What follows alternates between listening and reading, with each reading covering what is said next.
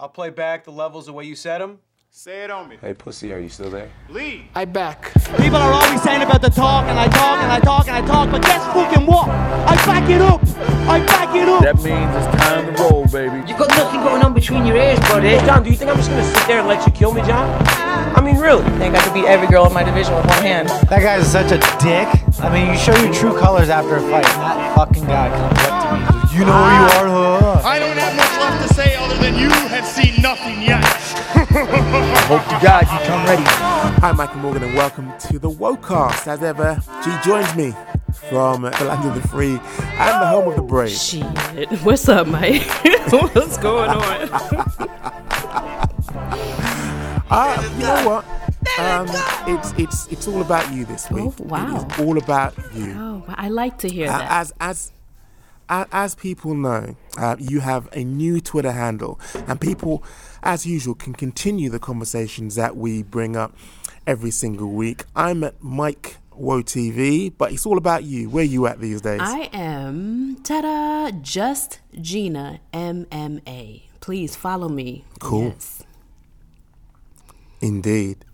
Now we had um, well, we had quite a nice selection of promotions and fights to uh, delight us over the last few days. Started on Thursday with Bellator 252, segued into Saturday with UFC Felder versus Dos Anjos and KSW 56 Soldic versus Materla. Um, let's deal with Bellator 252, Pitbull versus Carvalho. Before we get to the main event, I'm sure we're on the same page when I can confidently predict that you, just like me, uh, had a very keen eye on Aaron Pico. Because in the run up to his fight, we were both, and you know, uh, rightly so, I think, a little bit worried that the fact that he was actually um, coming up against John Dis, Dis, John De uh, Jesus. Jesus. Yeah. Um, and John was no pushover. John was a live dog. And he laid waste to him. We were unnecessarily worried. Pico, basically, with that overhand right, made John De Jesus, De, De Jesus lean back like Fat Joe. What did you make of that? It's so funny you bring this up because I couldn't wait for you to call for me to be like, Mike, what the fuck was wrong with us last week on Shots Fired when we acted like two little bitches over Aaron Pico? Yo, we yo we straight up treated him like some newborn baby, like he doesn't have that knockout mm-hmm. Power in his hands. And then he went out there and he decimated this man that we were so afraid of. So I, I gotta start. I gotta say, Mike, I gotta stop picking the way that you do because you and Chisango always do push-ups and shit. And if you notice, I never have to do them. So I gotta I gotta man up a little bit and put more faith in Aaron Pico and and take back that fear we had last week, bro. Did you see the overhand right? That he landed mm. on that man that just obliterated him. Beautiful. The, the thing that confused me though was the kind of like melee afterwards, who was shouting at his corner, and he stood over John De Jesus, shouting at him. But as far as I could work out, there wasn't any beef running up to the actual fight. So I was really kind of like, what's going on? And then he kind of dialed it back, to say, oh, I'm sorry, that's not who I am. I'm a professional. And I thought, raw. Mm.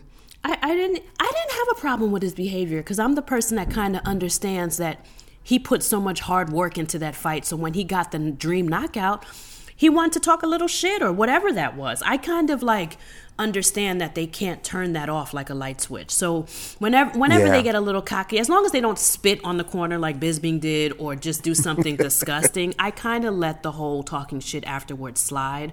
I'm not ready for no mm-hmm. justice, no peace on Twitter when they act like that, but I did notice quite a few followers were like, "Why do you guys like this arrogant fuck again?" And I'm like, "He's in the moment. Relax, you know?" I don't know. I'm not gonna lie. I, I love that kind Me of too. behavior. Say it with your chest. There's no point in, you know, really masking the real person that you are. Especially, look, what are we looking at? We're looking at two individuals going head to head, clashing in a cage. So let's not try and finesse what we're looking at here. Mm-hmm. And it's hard to pull Speaking that of- back too, Mike. Like imagine knocking mm. somebody out like that after such a workup, a workout, a workup, whatever, and you land that Yeah. punch. What do you just turn it off and just bow and be like, "Good fight"? No, you're still hyped up. You're still upset. You're still like, ah. So I don't, I don't judge them for that, Mike. Go ahead. And you know, fast forwarding, I know obviously there were fights in between time, but the one that really piqued my interest obviously was the main event after Aaron Pico and John De Jesus. Um, Pitbull versus Carvalho. I think in the lead up to this, or in the lead Mm-hmm. into this, Carvalho had me half believing that he was going to do this. His conviction, his words, the way in which he was actually resolute that he was going to go in there and take the strap, it had me half believing it. But I don't know. Mm-hmm. I had to kind of like check myself whilst I was talking to you guys on the last podcast and say, yeah, okay, yeah, I know. Pitbull's going to go in there and lay waste. And lay waste he did. Again, making his opponent lean back. That KO delivered like pizza, hot and spicy. it was just it was so beautiful because it just looked like patricio demanded this knockout the, the, the fight started he takes the center of the cage and just immediately just does what he does and mm. it's just a testament to his power like it just looked like that one shot he hit him with pedro just crumbled and it just to me it was like he's just a really strong confident guy. And again last week i don't know what type of kool-aid you was drinking brother. I did not i did not stir from from pitbull. I knew he was going to do that. I just I'm, I'm big on pitbull. I don't think there's anyone out here for him and I really wish Pitbull is the type of fighter or in an organization where they could like come over to the UFC or go to Rizin. Like I'd love to see him fight other champs, and I always keep my fingers crossed for one day Dana's gonna let us see this. He's been hinting, he's been tempting, well, tempting fate, as it were, that, you know, the UFC is in his sights. I'm sure he said something along the lines of, um, you picked Chandler over me, something like that. I believe him because this guy is so great that he's probably like, I need to test myself against greatness too. And mm-hmm. greatness is in the UFC. Like, there are people that are not taking him serious because he's in Bellator. And I'm sure that bothers him when he's actually a phenom. You know, so he probably wants to prove that and go to other organizations. And I swear to God, I hope he does because I'm high up on this cat. Yeah. But real, real quick, Mike, mm. if you did not see this fight, I need you to go see it. Uh, Daniel Weichel versus Emmanuel Sanchez. Didn't say it. Oh yeah, go back and watch it. Go back and watch it. Um, first of all, these two guys came to fight, and it was just one of those gritty back and forth fights. But Emmanuel Sanchez was dominant throughout the whole fight. But both of these men were landing bombs on each other's chins and nobody would go down. And Emmanuel just basically turned into a Mexican zombie and was getting hit with such bombs but just kept coming forward kind of like triple G in boxing. You know when he eats a punch and he just ah he just keeps coming forward. Emmanuel's doing that the whole fight and he dominated Daniel. And that's a really you know beautiful feat because Daniel Weichel is 40 and 12 he's got the he's got the experience the time and he's well rounded and Emmanuel ate him alive. Mm. My brother please go back and watch this fight. Seriously I'm not even just saying that for the show. Go watch the fight. Weichel is in the banks to be watched later on. Thanks. yeah. Now, fast forwarding into, well, Saturday's um, UFC action. Before we get there, I just really wanted to touch on KSW 56. I'm glad, and it really does make me kind of like um, uh, hopeful that more media outlets will start to cover um, KSW because I, I remember. You know, Cairo saying that this is something which he's going to be featuring on his channel. Now, he could have gone like the normal route of in setting up or re-establishing his channel. Let's just stick with the high traction and um, in terms of conversations, um, high growth, um, well, leader of the sport, the UFC. But no, he's saying no. I- I'm also going to be concentrating on Bellator, concentrating on you know PFL and KSW as well. And there's reason to because in terms of their production values, in terms of the matchups they produce, in terms of the overall package, they are, I would say, the leaders, especially in Europe, when it comes to actually delivering a product. On Saturday, they put on uh, KSW 56. Um, Roberto Soldic versus Michal uh, Materla, who was the main event for that. But before we get there, Thomas Narkun, a name which you need to look out for in the future, retained his light heavyweight strap, handing Ivan Erslan um, his first career loss. But just before we finish with KSW 56, a name to look out for, I mentioned it just there, is Roberto Soldic. He um, annihilated uh, Michal uh, Materla, or Michael Materla in the first round. It's a first round stoppage. He is definitely one to keep an eye on because I feel in the coming months, I reckon within six months, you'll see Roberto Soldic either courted by the UFC or um, in the UFC. Why I say courted? KSW, as I say, they don't scrimp on quality in terms of production values. That costs a lot to put on what they actually deliver. It's pristine, it's clean, it looks absolutely a million dollars, and it looks as though you know it matches that phrase in terms of how much they've invested in it. But they also pay their fighters incredibly well. They don't Oh, wow. actually mess about when it comes to the entire package.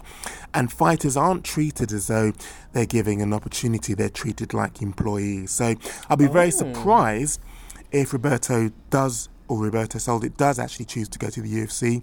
But um, he's The definitely one. UFC, He's definitely one to the look out for. UFC has a. Excuse, I'm sorry, Mike. I'm talking over you. The That's all right. UFC does have a storyline with him if they ever bring him along. Um, he has a win and a loss over uh, Dricus du Plessis. Yeah. and that is that South African man that that was nervous as hell, but then later on got his shit together and Mm. nailed the dude. Um, that would be a nice storyline, and they look to match up well. And obviously, they have some bad blood between them because there's a win loss here on Mm. his record. Yeah, why not do a part three? But I look forward to learning about this guy. His record looks beautiful. And his nickname is Robocop. How cool is that? Yeah, definitely one to look forward to. Yeah. So, UFC Felder versus Dos Anjos. Now, as usual, we start um, you picking two, me picking two, in terms of um, prelim action. I'm not going to lie.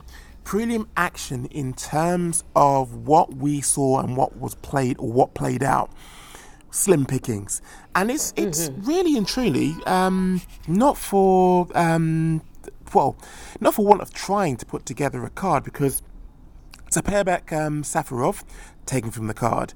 Eric Anders, taken from the card. Louis Smolka, taken from the card. And obviously, their opponents couldn't be matched because of the short notice in terms of those um, matchups being pulled.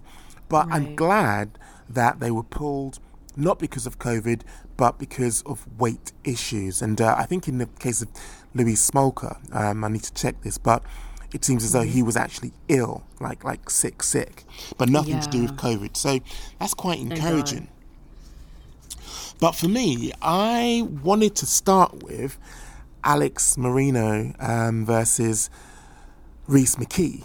Now, I did say this in the run up to this, and I don't want to be all I told you so, but I was worried for Reese McKee only because of the pedigree that he was facing in Alex Morono. Alex um, really put on a display and you know made Reese look as though you know this was his his first rodeo because for somebody as tall as Reese, I was shocked and surprised that his range didn't actually factor into not only his game plan but the adjustments being made. It seemed as though Reese's game plan, I know this is disrespectful, but it, this is what it looked like. It looked like his game plan was to block Morono's fist with his face because he was. You took the words up. out of my mouth. Yes. I was just about to say that. Like, what I noticed most was that, bless you. Oh, what you. I noticed, you're welcome. What I noticed with Reese was, where's the defense, bro? Mm-hmm. Like, every time you come in, you're getting smashed and you're getting hit with the harder shots. Yeah. And I just, I saw no adjustments, except sometimes I saw him put out his elbow to block, which is normal to do, but it wasn't enough, bro. And also, again, I don't understand like the taller fighter not keeping Alex on the outside and using his reach advantage and also his length to his advantage. And instead, Alex was able to get in on the inside easily and just start clobbering him and, and bullying him a little bit. And he and then Alex had the control in the fight. If you notice, he kept that fight in the center of the cage, which I thought was beautiful. Yeah. It was beautiful.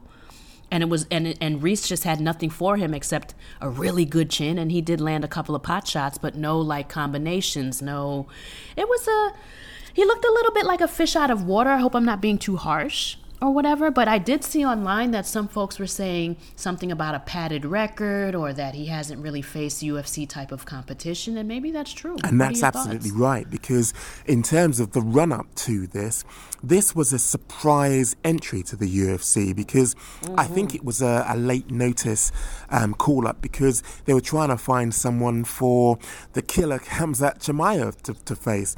And he just happened to fit the description in that he is, you know, in, in all intents and purposes, a um, lightweight who, well, has fought at welterweight. Now he's fighting at welterweight because that's what he was signed and contracted to. But again, I'm trying to choose my words carefully because I don't want it to seem like I'm a hater. I don't want it to seem as though I'm overly negative. But Same. I think too fast a journey to the UFC is the story here, and it's kind of playing out because, albeit that Khamzat Chimaev in the run up to that he had no preparation, albeit that um, in the run up to this and facing a veteran he had lots of prep.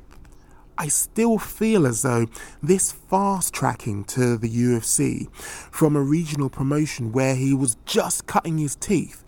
Now, don't get me wrong, yes, he has been on the regional promotion for quite a while, promotions for quite a while. He's previously a mainstay at BAMMA, but recently um, moved over to Cage Warriors, and I was really hoping to see him like perfect his craft. Now, I'm worried that we've seen him against someone who he had no prep time for, and we've seen him against someone who he has had prep time for, but the same issues are still so prevalent. they remain, yes. Yes. Now, again, I'm, uh, for, for for want of you know sounding um, like a hater, I want to give him the benefit of the doubt, but I'd be very very surprised if his tenure in the UFC or his, his journey in the UFC is a long one, just based on what I see is like near enough rookie mistakes, things which he needs to work on that could actually be accomplished on the regional circuit. What do you think? Am I being too harsh? Rein me in if you feel as though I'm being really critical here. No, I don't think you're being harsh at all, and I think you're being very professional and very polite about it too, as well. And I'm going to do the same. I'm not going to take a shit on this kid, hmm. but I really wish that this is the type of fighter to me that would do well, or maybe would fare better on the Contender Series or the TUF House. He needs to be developed. Do you understand? Like Yeah. it, whether it's the regional circuit or whether it's just the lights and whistles of the contender series and having to get a knockout, or whether having to deal with the shenanigans of a TUF house. Mm. But when you're in the TUF house, you do get coached by somebody. You do you are brought up on the contender series when you're not good enough or Dana's not ready for you, there's a developmental plan. And I think he's somebody that needs more type of develop, you know, developing before he's just thrown against a Chimaev or an Alex Mor- Morono who has a lot of experience and Yeah. has done this before and he's he he doesn't need a deve- developmental plan. He's ready, good to go. He's in the UFC. This kid Reese McKee needs a little bit more work. And I hope by the grace of God he does get the development that he needs and then comes back to the UFC. What did you think of needs uh, Gumshield Gate? I've never seen Say it any- again, I- oh. What, what did you think of Gumshield Gate? I've never seen anything like that in my life. His gum shield flies out, and that's Reese McKee's gum shield flies out, and they spend like near enough three whole minutes looking for it. All the while, Alex Morono, who you know, t- just before that happened, was getting backed up because if you remember, he shot for a Mm. takedown, which was kind of like, oh, I'm getting a little bit rocked here. And um, Right. he had ch- a chance to recover. Came back fresh as a daisy. What did you think of that? Yep. Well, first and foremost, I don't know what the fuck you're talking about. Gum piece? What's this? It- uh, Um, he- his you- gum shield. What do you what do you call Gum it? Mouth- shield. mu- mouthpiece. Mouthpiece. Yeah. So when you said gum shield, I was like, I don't recall him chewing gum in the fight, but was he? Like, shit. Okay. Um, cultural language barrier, but fixed. That's that's a mouthpiece. Um, I thought it was pretty funny because it was like what you said. The timing of it was horrible Yeah. because Morono just went back and was like, "Well, I get a bless you." Oh, thanks. Um, and he was like, I get a breather. You know, he gets to sit back. And then even Reese was starting to help out with looking for the for the gum shield. Yeah. Weird. Um, and then when when they found the gum shield, I was just grossed out. I was like, where has that gum shield been sitting in under that cage? And we just gonna put it back in his mouth. But that's just me as a germaphobe. but I was just happy, you know, because I felt like it had interrupted the flow of things. So I was happy when they shoved it back in his mouth. But I mean, I wasn't, you know, I didn't really expect Reese to benefit from that break either. It just went kind of right back into him getting beat up in Yeah. the defense. Yeah. You know. So I don't know. We'll see what happens with him.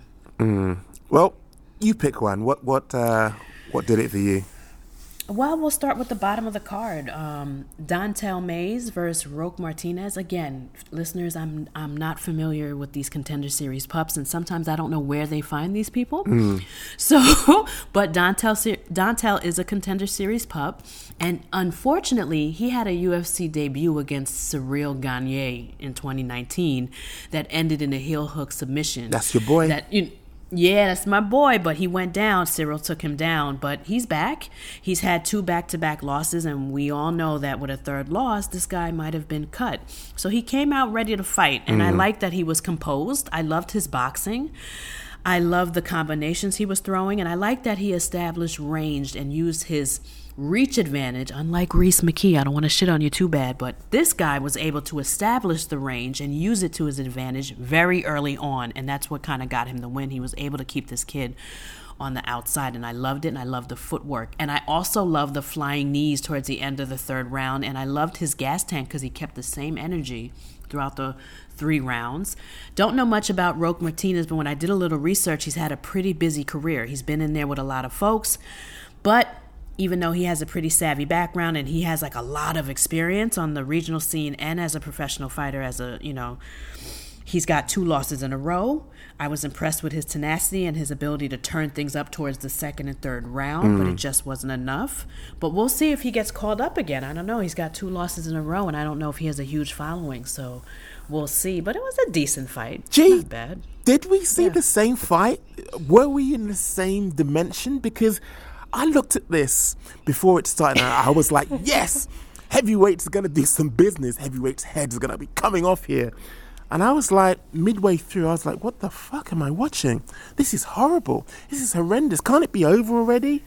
And I saw I mean, I was guy, trying to be nice, Mike. Damn. I, I saw a guy in, in Martinez who he looked like he'd just come out of the flipping all you can eat buffet. I was shocked and surprised at the shape. And okay, given what I saw, I was very surprised at his movement. Very, very deft in his movement. I saw some some attempts there, which you know, a man of his size and stature, I'd be very shocked at. But all in all, this was a horrible fight. Oh, it pretty it was. I was just trying to be nice because I have to cover it. And I'd like to also tell the listeners that Mike picked all the good fights to cover before I even woke up. I woke up to Mike like I'm covering all the bangers. What are you covering? Well, the scraps that you left me, sir. So, and I take none of that personal, y'all. I'm just fucking with him. But it was a horrible fight, and I'm just Mm. gonna go out and say this: I didn't like the card. I didn't like the Nah, prelims. I nah. lo- I loved the main event and the co-main event, With and I you. loved Kay Kay Hansen. And we'll get to McKenna in that fight. That was oh, that fight was orgasmic. But I wasn't feeling this card. I don't know why. I went on um, MMA Twitter, and um, MMA Twitter ratioed and dragged Zane Simon from Bloody Elbow for saying this card was mediocre, and in fact, it was. Like I wasn't excited to watch this, and this fight did suck. But Mm. Two two athletes went in there and gave us their all, so I'm gonna be nice and break it down as fairly as possible. And I think Don'Tale did a good job, and I just don't know if Roque Martinez is coming back to us or not. Nah. But good luck and. He's going, he's going back to the buffet. Yeah. but- Oh shit.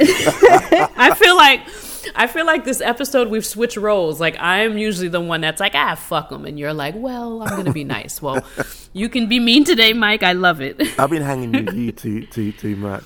Yep. Yep. What did you make of um, Geraldo de Freitas and uh, Tony Gravely? See, I thought that was more of a decent matchup, and that was more in your wheelhouse of, you know what, we've got something here that could play out based on records horribly.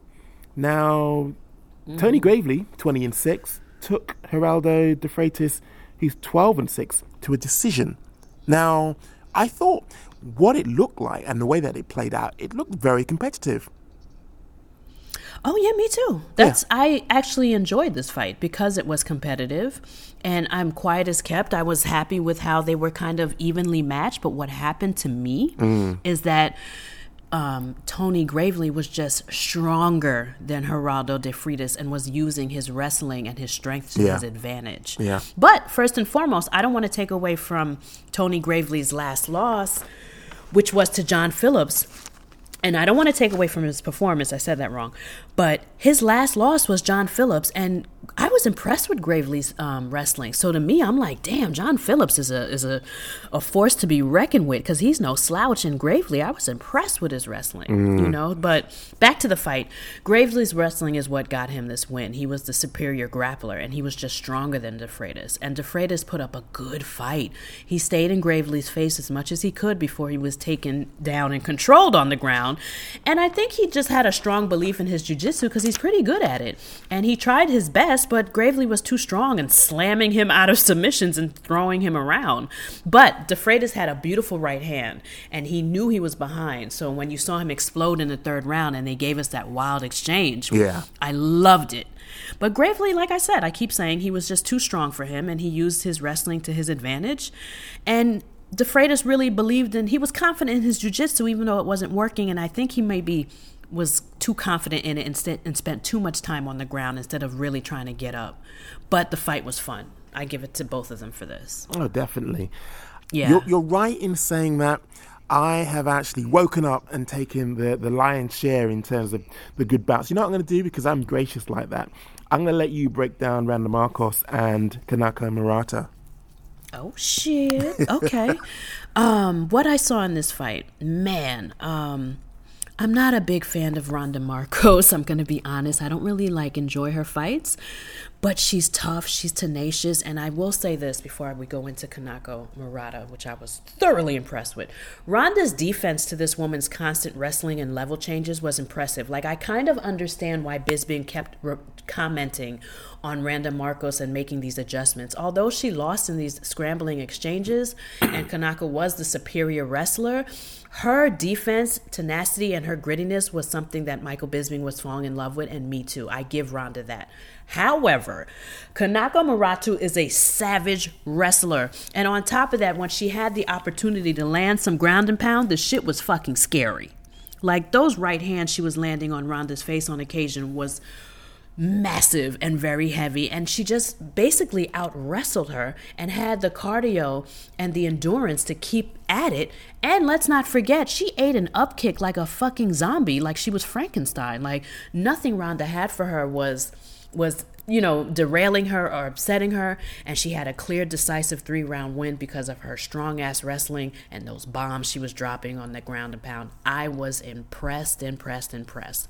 Mike what'd you think of her You know what? I w- had my eye very, very uh, keenly on her, only because when she was signed, you know, everybody was talking about her as the rising darling and the fact that she, you know, lay waste to opponents and that her wrestling was something to be reckoned with. And the fact that, you know, she'd done pretty much the same in Invicta as well. So I was really, really shocked and surprised by how dominant she was in this. I mean, just like yourself, I'm not really a, a fan of Randa Markos, but you know, I was No. expecting in terms of pedigree.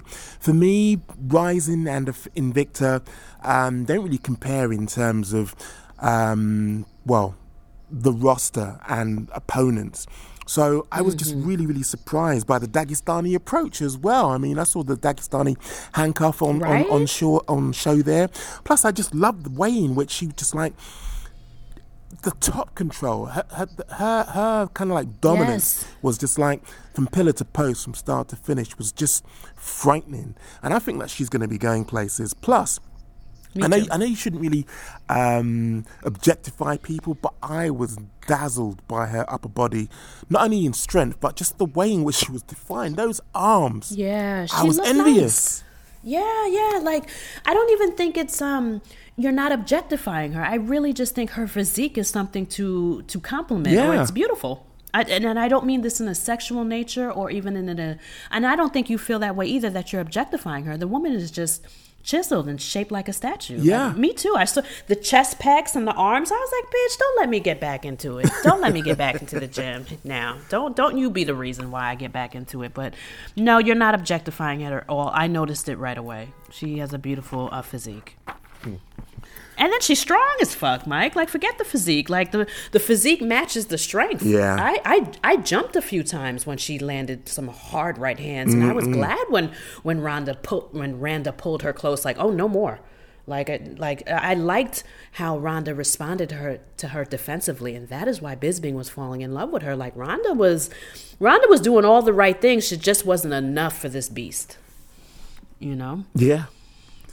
Going into the main card then, um, Kay Hansen and Cory McKenna. Now, again, I'm going to come across Oh, like a, hate, a hater today. But Cory McKenna, yeah, she reps Wales. And um, again, I, I don't want to sound like flipping Benedict Arnold, but I personally felt that Kay Hansen won this. It was her first assignment um, for McKenna after coming off Dana White's um, contender series. Now, I personally feel as though Dana White was on a high that particular season because he was giving out contracts left, right, and centre. Oh, he was For in a me- good mood. Yeah. For me, yeah, for me, um, in that bout, if I remember rightly, Cory McKenna didn't do anything spectacular or sensational that made me think, oh, you definitely have to sign her. Similarly with last night, don't get me wrong, I liked her tenacity. I loved the way in which she stuck in there. But I was shocked when um, her hand was raised. And Kay, I think, was as shocked as I was. Dial, dial Yeah, me was- back. Dial me back if I'm being out of order. Yeah, I'm gonna. Yeah, you're being out of order here. Um, um, where do I start? Yeah, like I don't agree on this at all. When I watched the fight that you're speaking of in reference to Cory McKenna in the Contender Series, I actually saw potential in her, and um, I think her grappling is is a one, and that is why we saw them competing the way that they did last night. She is just as good as Kay Hansen, and you know how I knew? I didn't really know much about uh, Cory McKenna prior to this fight, but I did see her contender series debut and fight.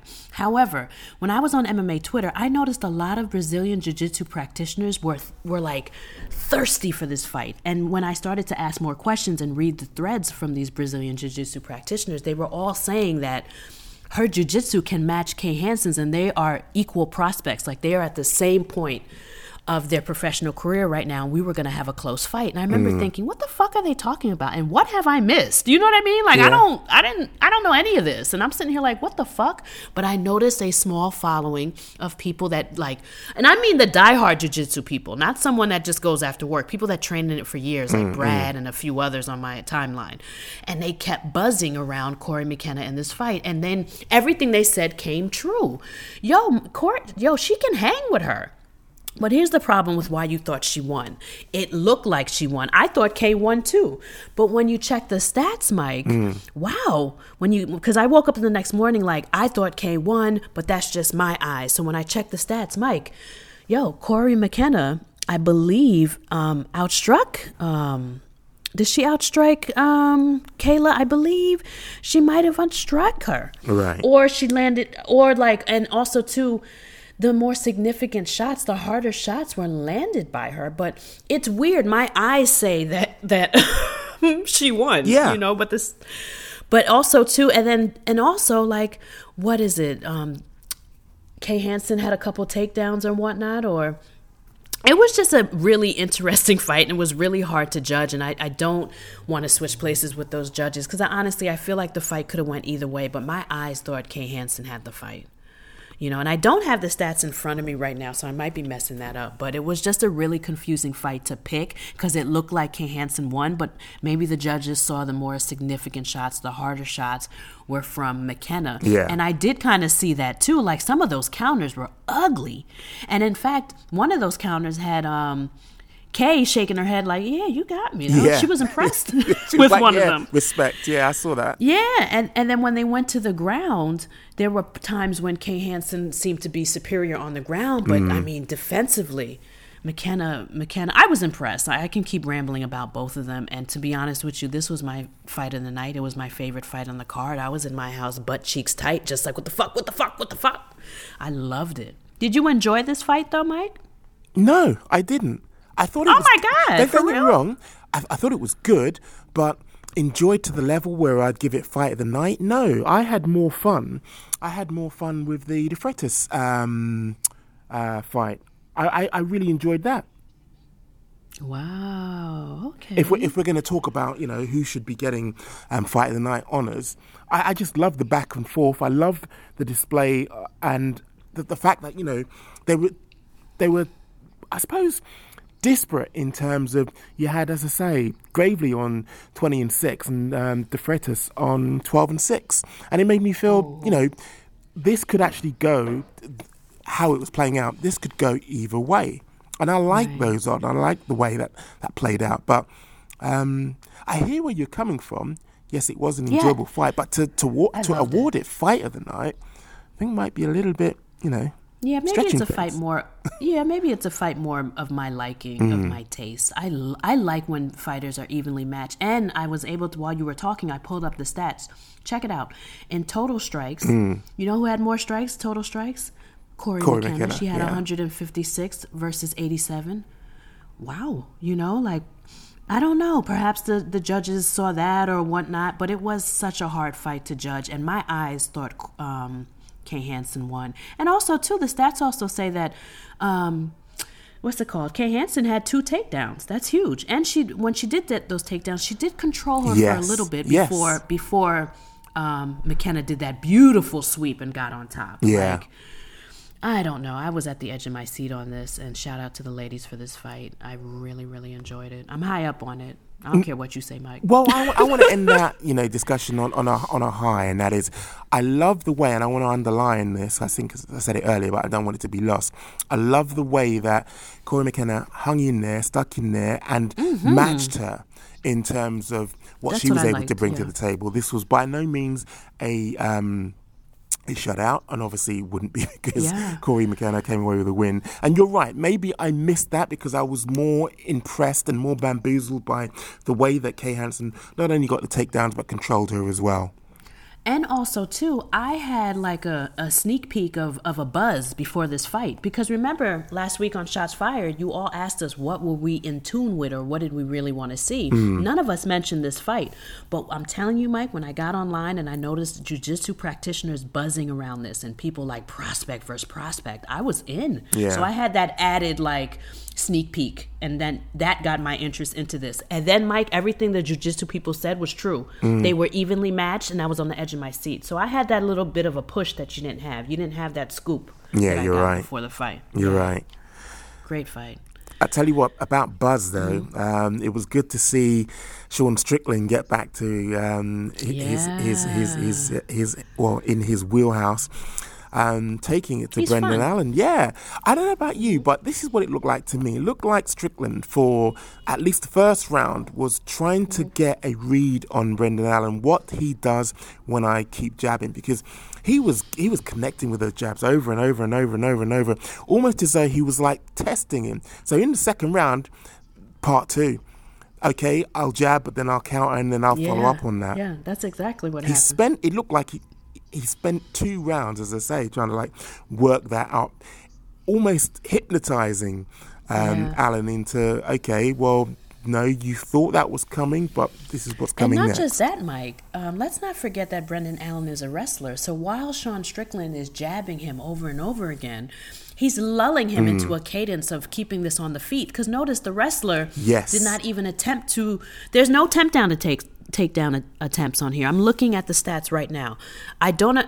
No, Sean. Strickland managed to get a wrestler to fight his fight on the feet. yeah. Good job. And and he won. Mm. And not only did he win by K or T- TKO, I'm looking at the stats now. He outstruck the fuck out of this kid, okay? 106 shots versus um, Allen's 53. Unbelievable. And he killed him on the significant shots with the harder strikes with 94 versus 51. And at no point did the wrestler think, hey, I should wrestle this guy. Nope. Nope. He's he uh, kept it standing, and we saw what happened in round two. That beautiful KO. And you know what else I like about Sean Strickland? He knows when to turn it up. When Brendan Allen was affected by, I believe, one of those right hands that he hit him with, or maybe that one two that started it, he saw him crumple, and he went in for the kill. He didn't go for a takedown. Mm. He didn't just take a step back and let the guy get his, you know, get his wits about him. He went in for the finish, and I like that killer instinct in him. And I want to see this guy fight again. Like I said in the beginning of the, the portion of his of this fight, he's fun. F that.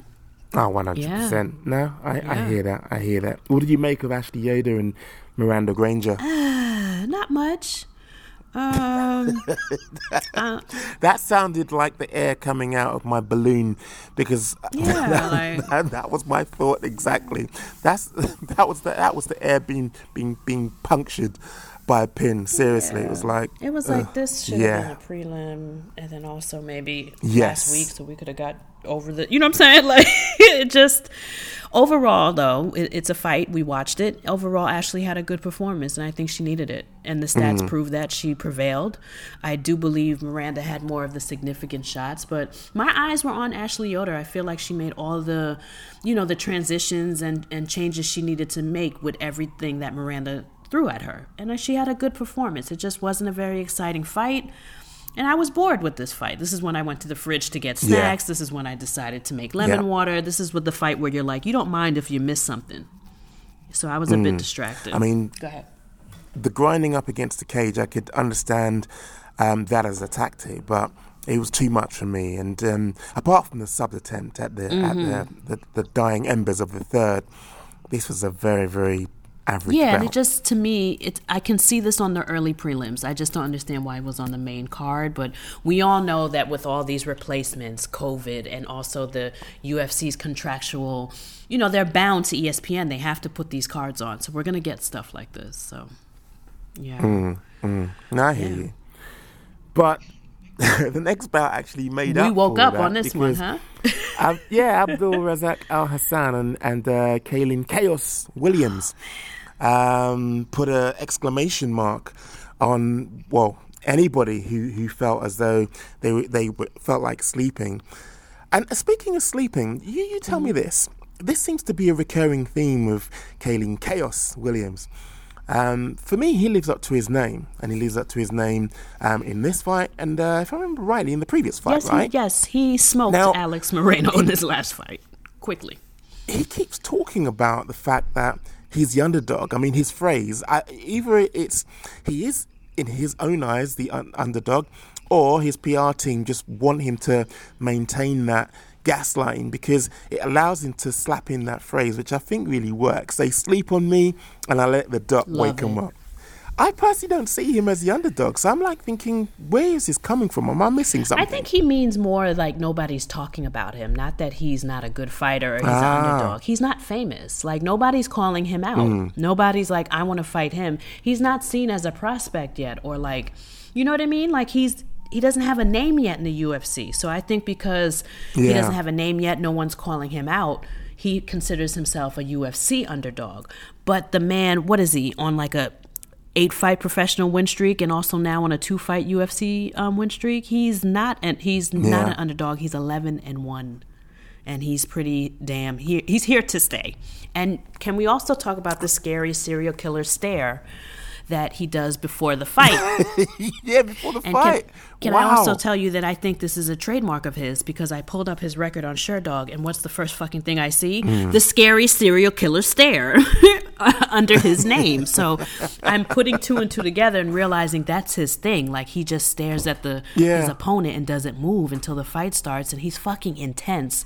Now let's get back to the fight sequence. I love the feint followed by the right hand that crumpled Abdul Mm. Razak Alhassan, and also One shot, one, kill. one kill. Do you think it was a little bit? Yeah. Do you think it was a little bit excessive to go in there? He could see that my guy was stiff, but he went in there to finish him, serial killer style, as you no, say. because I mean, Mike, you know what I used to do for a living. When you're caught up in the in the moment of fighting, sometimes it's hard to pull back. And I and I Yeah. completely understand how a professional athlete um, does not stop until the referee pulls them off, or sometimes there's an extra shot afterwards, or even before when we talked about the taunting.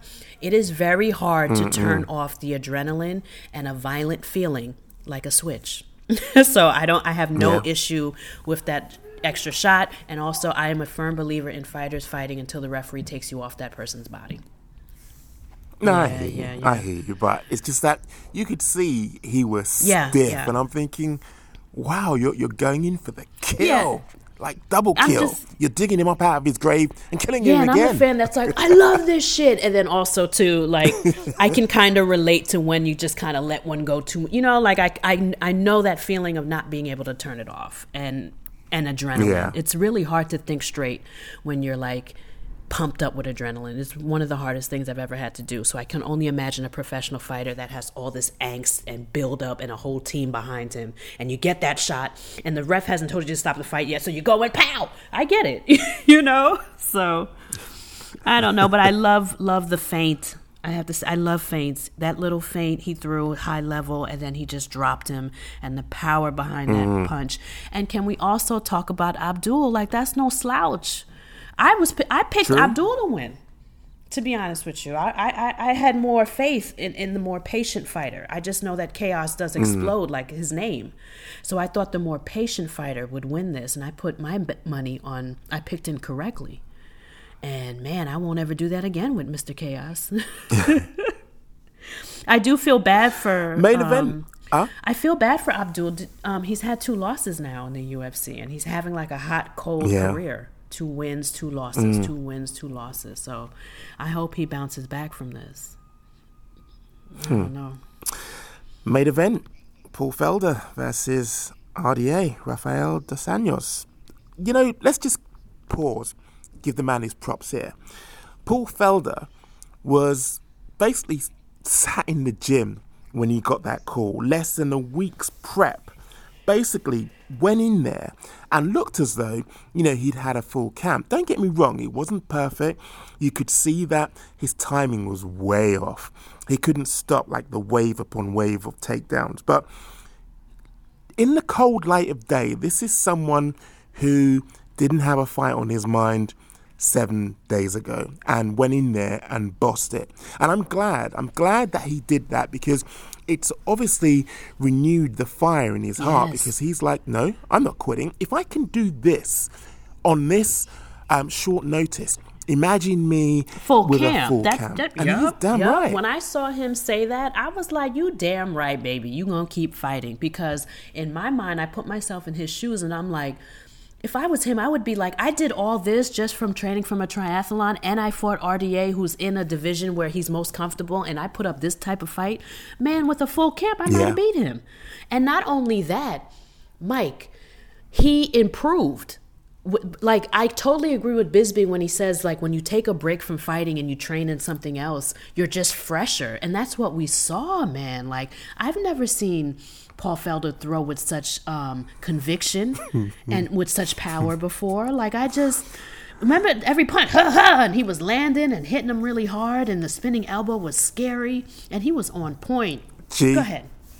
G, you know I love you, but you're drinking the No, Kool Aid. drink- I'm drinking it. That's his right hand man. Yeah, that's his right hand man. That's his buddy. Of course he's gonna big him up. Nah, I thought he hear looked where dope. this thing's I thought he from. looked. You don't think his striking looked dope? I, I, I couldn't see many of those strikes landing. yeah, I, I, I, there, there, there was a lot of volume, but look at the strikes which actually landed. For me, um, as I say, his timing was way off. For me, it looked as though, you know, um, facts are facts.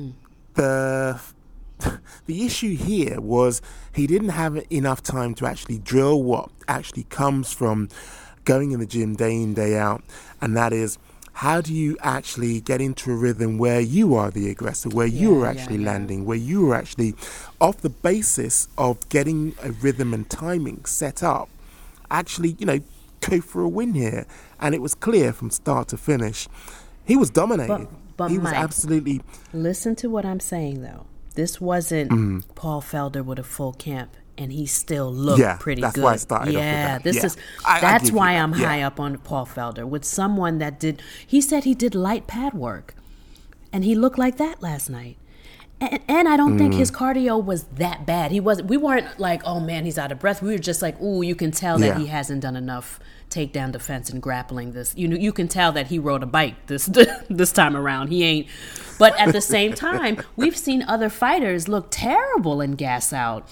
You know, but he didn't Yeah. look I thought he looked sharp for someone that just was riding a bike and training for a triathlon. That's why I'm I drank the Kool-Aid and was like he looked dope because this man didn't even train for a fight and he went up against RDA and still could look kind of fly doing it. Come on, with a full Yeah. camp, he might have beat this cat. You see, why I was laughing earlier, I had to turn down the volume on the commentary because I think Bisping was going Uh, he- overboard, last man. night, I yeah, I will agree with you on that. I thought he was going a little overboard with Paul Felder, and I also thought he was going overboard, like with his favoritism. I thought he wasn't giving um, um, Muratu, what I'm saying her name wrong. He wasn't giving her enough credit. He was in love with Randa Markos's defense, which I understood. But you got to give the the newcomer that has a debut here and a background in in other. Yeah, gotta call you you got to call out what you see. And I just noticed that with Felder and a couple of other fights, it was like he was more impressed with the person losing than the person that was doing all the work. And I remember thinking, like, he must be friends or fans of these people, and it's coming out. Yeah, yeah. You know? It happens. 100%. He's still better than Dominick Cruz. I can't take that one. Whew. that, like, when he comments, commentary is off. Like, it's just silence or, you know, Twitter. I don't need it. Uh, am I out of pocket here in thinking that it's very rare nowadays that you see Bisping uh, or hear Bisping and um, Cruz on the same broadcast team? It, it, it's almost as though they rub each other up the wrong way. That's the vibe I, I get, you know what vibe I get, and this is just me and my mm. gossiping, y'all. Don't start no rumors.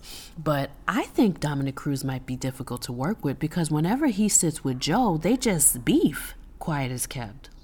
Yeah, they do. Yeah, don't I think Dominick Cruz has a hell of an ego on him and is just there to one up everybody. And it, he broadcasts like it too. Like when he, I hate when he works with Joe. I'm like, I don't care whose dick is bigger. Will y'all just literally talk about the fight? but whenever he's on, I mute him. I can't really take him. He's too um, fast forward thinking. He's always predicting what the fighters are doing instead of really, you know, talking about what he sees in front of him. He throws himself in the scenario too much as well. Like nobody cares that the ref didn't give that you think the ref didn't give you a chance when you fought Henry Cejudo. I'm glad that the referee stopped that fight, Dom. It looked like he was dying, but I just he's on mute. I can't take him. Everybody else I can listen to.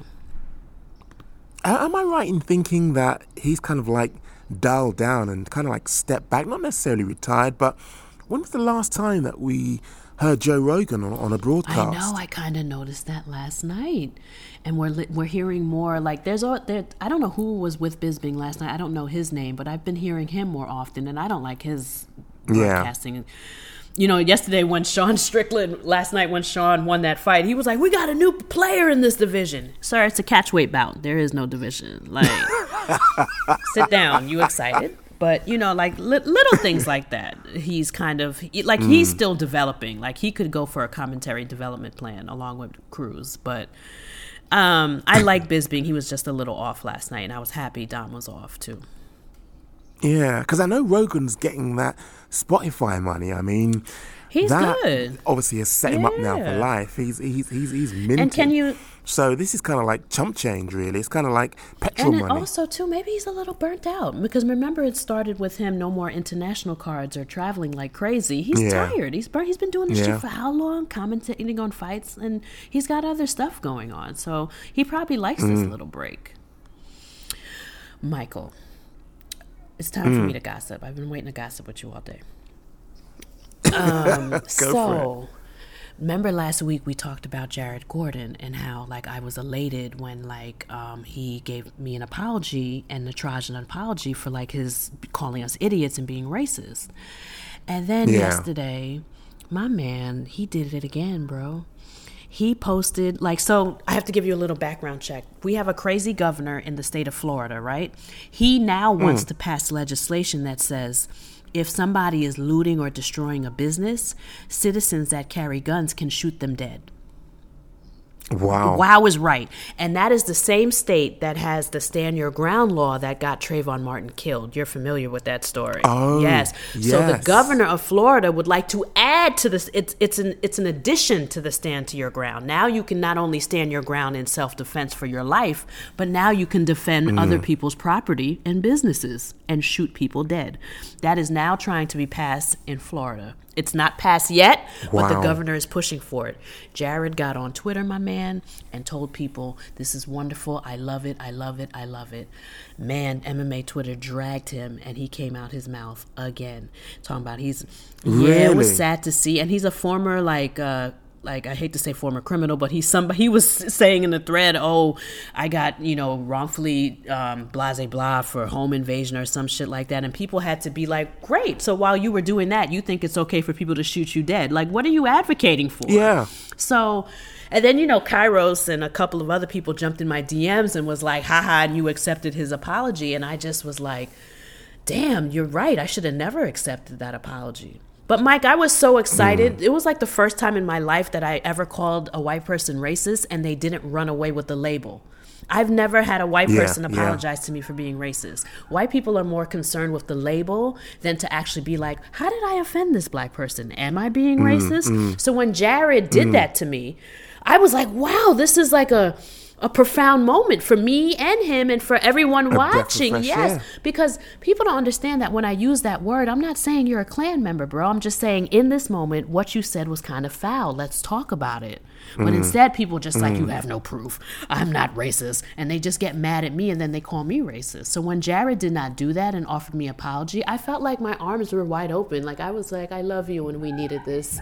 And now he just, now he's um, promoting a law that probably is going to hurt more black people than white people like it did Trayvon Martin. It normally does. I mean, we don't tend to come up uh, trumps. We tend to come a cropper when these things are adjusted so that, you know, people make their own interpretations of, you know, what conflict is, particularly when it comes to us, and how, you know, harsh they should be with their retaliation. So, no, we won't, we won't come off uh, the, the better in all of this in, But I scenario. have a question for you that stems from this conversation. Um, being that you're European, you're from the UK, and you're someplace where guns are not readily available, correct? Like it's right, and right. also police in the UK don't carry guns. Um, Some some- don't. I mean, the majority don't, but they do have Special special, units. um, tactics teams. Um, yeah, that carry Perfect. guns. Yes. That's what I needed to know. As a European and a man from the UK, what do you think of of our gun culture in the US? Honest opinion, do we look like fucking hillbilly cowboys or do we look like a place that needs to have these guns and we should all be armed? Like what are your thoughts on on that? 100% you do need to have um, the right, considering it's written in your constitution. But plus, but you know, the fact is, you have an extremely divided nation. You've got um, so many tension uh, and touch points running through uh, the country that thank God you all have guns because really and truly, that's probably a preventative measure. Not only is it a preventative measure, but it allows for you to protect yourself if it does actually pop off. So I don't think that's a bad idea. I really don't. Mike, I 100% agree with you. I feel like the United States cannot scale back on Okay. guns altogether. Like it's too wild out here and it's also protected by our constitution, but I do think we need to reform it a little bit and also we do need to address like the police violence and I don't think laws encouraging citizens to shoot looters and um, protesters is okay. So Oh, I yeah. think things Oh, like that need to uh, not be around and whatnot. But I ask because, like, you know, I travel the world a lot, and I find that whenever I leave the United States and go to Europe or places, you know, outside of the United States, people immediately want to talk about Trump and guns. So I'm just like, I wonder what Mike was thinking about our guns because a lot of people overseas do look at us like some hillbilly country, you know, with all the gun violence. Mm. So. it's it's hillbilly um, in our estimation and, and in our assumption when you start to extend things like um, what's proposed in Florida. That just strikes me as kind of like ludicrous, and it strikes me as Yes, me too. um, in, it, it strikes me as inciting violence because, as I say, people could actually turn around and say, "Okay, well." Um, I thought that he was looting, so I shot him. Yeah, and I think it's gonna, okay, who made the call then? Yeah, I agree. And I think that is going to be more prominent with people of color rather than, you know, people that are not black. We There saw we saw this happen with Trayvon Martin, and I think if this Yep. governor is passes this, I think people are going to get shot for shoplifting or like you know what I mean. Like I think people hillbillies are just going to start shooting people left and right, Mm. and especially with the current climate of the United States right now, being that this is the most divisive we've ever been racially. I mean, we even have people calling for a race war. I doubt that Yeah. legislation like this is what's needed at the moment. But with good news, in my opinion, I doubt that gets passed because it sounds like some hillbilly ludicrous shit.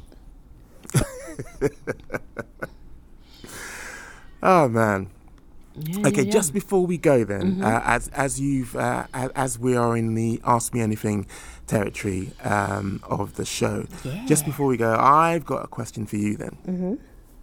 when you were doing the um, behind the scenes at uh, the press event, would you say, in terms of how and what you overheard, that this notion of so-called journalists um, and media being too pally pally friendly with the the fighters, what would you say that that was the kind of like theme when you were actually walking behind the scenes and in in press row? Because I personally feel as though I give uh, media a hard time, but it's good to see it from somebody else's point of view who isn't necessarily traditional media, someone who's necessarily uh uh new to what they've seen. But would you say I'm being unduly harsh, or from what you've seen with your own eyes, that it's exactly as I've described it? What did you think? Yeah, I do think you're being unduly harsh. And I, the only reason why that I say that is because I was the bird at media that didn't know that journalists should not fraternize with fighters in like a fan type of way. And nobody except for me was doing that except for the two newcomers. There was another young lady, this was her first event. And we literally Wow. didn't know that you could not fawn over the fighters and be like, Can I take a picture with you? Like we were somewhat acting like fans. And I did not know you could couldn't do that. But when I looked around and saw Luke Thomas and and Amy, um, I forget her name, and, and a couple of other people, and Esther Lin, and I'm sitting next to them. None of them were acting like this. None of them fraternize with the fighters. None of them are biased. None of them are like, "Good job, I hope you win." My ass was, and I learned very quickly that is not um, journalism. But I'm also not like I'm like uh, unorthodox. You know what I mean? Like I'm there for the pod. I'm not really there for like a MMA junkie or anything like that. So, but I Yeah. quickly got my my um, behavior in order and turned right into them and was impartial and unbiased. But I do Mm. think what I do think though that you could complain about though is that I did find that when Dana White does presses and I'm there, they tailor made the questions so then not to upset him. And that, Right, that's okay. not with the fighters, but when Dana comes out and sits down, I notice that the, Mm. the, the questions are definitely not to make sure that they get blackballed. Uh, they they upset him or anything like that. Like he does have a very he has a presence, and you don't. act- Interesting. yeah, yeah. I, I did notice the questions were tailor made for him, Right. as not to upset him and not to blackball the person asking the questions. I did notice that. Mm. Mm. Okay, well, that about wraps up this episode of the Wocast. Obviously, we'll be back midweek with the fellas, Chisanga and Kairos. Until then, make some make some trouble.